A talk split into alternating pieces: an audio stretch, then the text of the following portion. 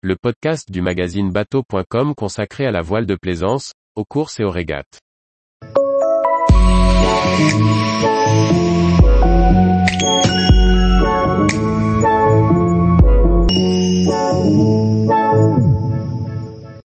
Sam Manuard, il n'y a plus de débat sur le SCO en classe 40. Par Chloé Tortera. Sam Manuard est un architecte réputé dans le monde du SCO, officiant aussi bien en IMOCA qu'en classe 40. À la veille du départ de la route du Rhum 2022 et un an après la mise à l'eau des nouveaux plans pour la Transat Jacques Vabre, il nous donne son avis sur l'évolution de la classe 40. Sam Manuard, architecte reconnu dans la catégorie, dresse avec nous un panorama de la classe 40, à quelques semaines du départ de la route du Rhum 2022. De nouveaux plans signés Verdier, Lombard ou VPLP étaient lancés à l'occasion de la Transat Jacques Vabre 2021. Quel bilan peut-on en tirer après la saison passée? Aujourd'hui tout le monde fait des ESCO. Il n'y a plus de débat sur le sujet. On a toujours des nuances sur le thème du SCO. Lombard avec le lift a fait un bateau hyper puissant, VPLP avec le CLAC 40 un bateau qui a l'air plus passe-partout. Ça progresse bien et les différents plans sont assez proches en performance. Tout le monde a augmenté son niveau de jeu. Quelles évolutions ont eu lieu dans les chantiers d'hiver? Est-ce qu'il y a des designs qui se sont plus démarqués? Il y a sûrement des développements chez les différents architectes dont je ne suis pas au courant. Surtout pour les coureurs qui veulent avoir des résultats. De notre côté, nous avons lancé un nouveau bateau, le Mac 5, doté d'une nouvelle carène et d'un nouveau pont. Deux bateaux ont été mis à l'eau cet été. Ça fait partie des derniers plans les plus récents. On a cherché à faire un bateau qui soit très tolérant dans le vent fort, notamment au portant, avec un élancement avant assez marqué. C'est le parti pris le plus fort de ce nouveau bateau. C'est aussi un bateau qui a beaucoup progressé dans le petit temps.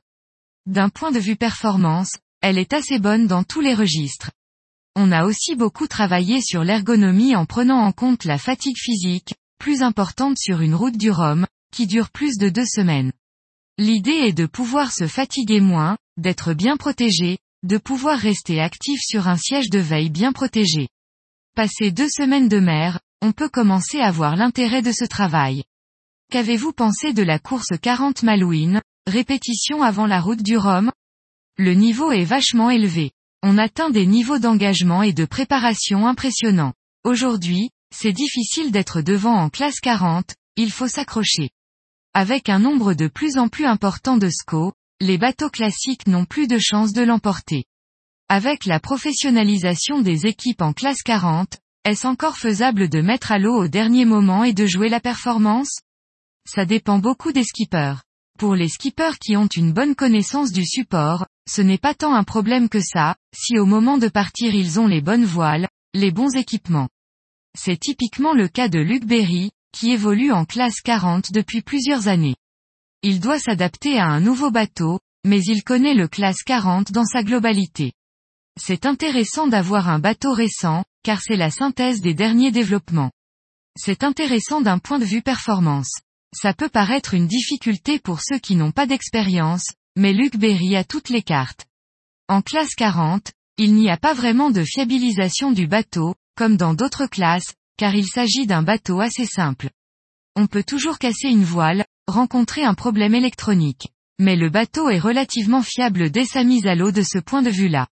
Comment anticipez-vous la génération suivante de classe 40 Quelle marge gardez-vous pour tirer des leçons sur la RDR On verra plus tard puisqu'on vient de lancer notre dernière génération de Mac 40. C'est sûr que c'est possible de faire évoluer des choses, mais on ne l'a pas prévu. Par exemple, si l'on parle d'avoir différentes positions de bulbes dans la quille, ce n'est pas quelque chose que l'on fait. Le bateau est optimisé tel qu'il est, et si besoin on modifiera. Est-ce qu'une course comme la route du Rhum, certes majeure, mais organisée tous les quatre ans influe sur le design des bateaux, plutôt utilisée sur des courses courtes où le portant n'est pas l'allure de prédilection? Il est sûr que la route du Rhum est une course majeure. Le classe 40 est aussi destiné à faire des transats, comme la Jacques Vabre ou la route du Rhum pour ne citer que les plus connus on s'intéresse à la distribution statistique de vent et d'allure pour ce type de course. On regarde aussi des courses comme le Fastnet, la Normandie Chanel Race pour avoir un bateau qui soit efficace dans le petit temps, qui remonte bien auprès. Avoir un spectre plat est assez intéressant. Dans la boucle de conception, le Mac 5 a comme objectif premier la route du Rhum. Mais aussi les autres courses, pas forcément avec le même niveau de priorité. Dans tous les cas, les choix pris devraient être efficaces sur tout type de course. Est-ce que les nouveaux matériaux, de type résine hélium à partir de laquelle est construit le classe 40 Captain Alternance, vont être à analyser et peuvent s'avérer comme le futur de la construction? C'est hyper intéressant de pouvoir tester des matériaux comme ça dans un contexte de course, où des bateaux doivent performer dans des conditions de mer. Sur une route du Rhum, les conditions sont difficiles. C'est super pour voir comment le matériau vieillit. Ça sera fabuleux pour avoir du recul. Tous les jours, retrouvez l'actualité nautique sur le site bateau.com. Et n'oubliez pas de laisser 5 étoiles sur votre logiciel de podcast.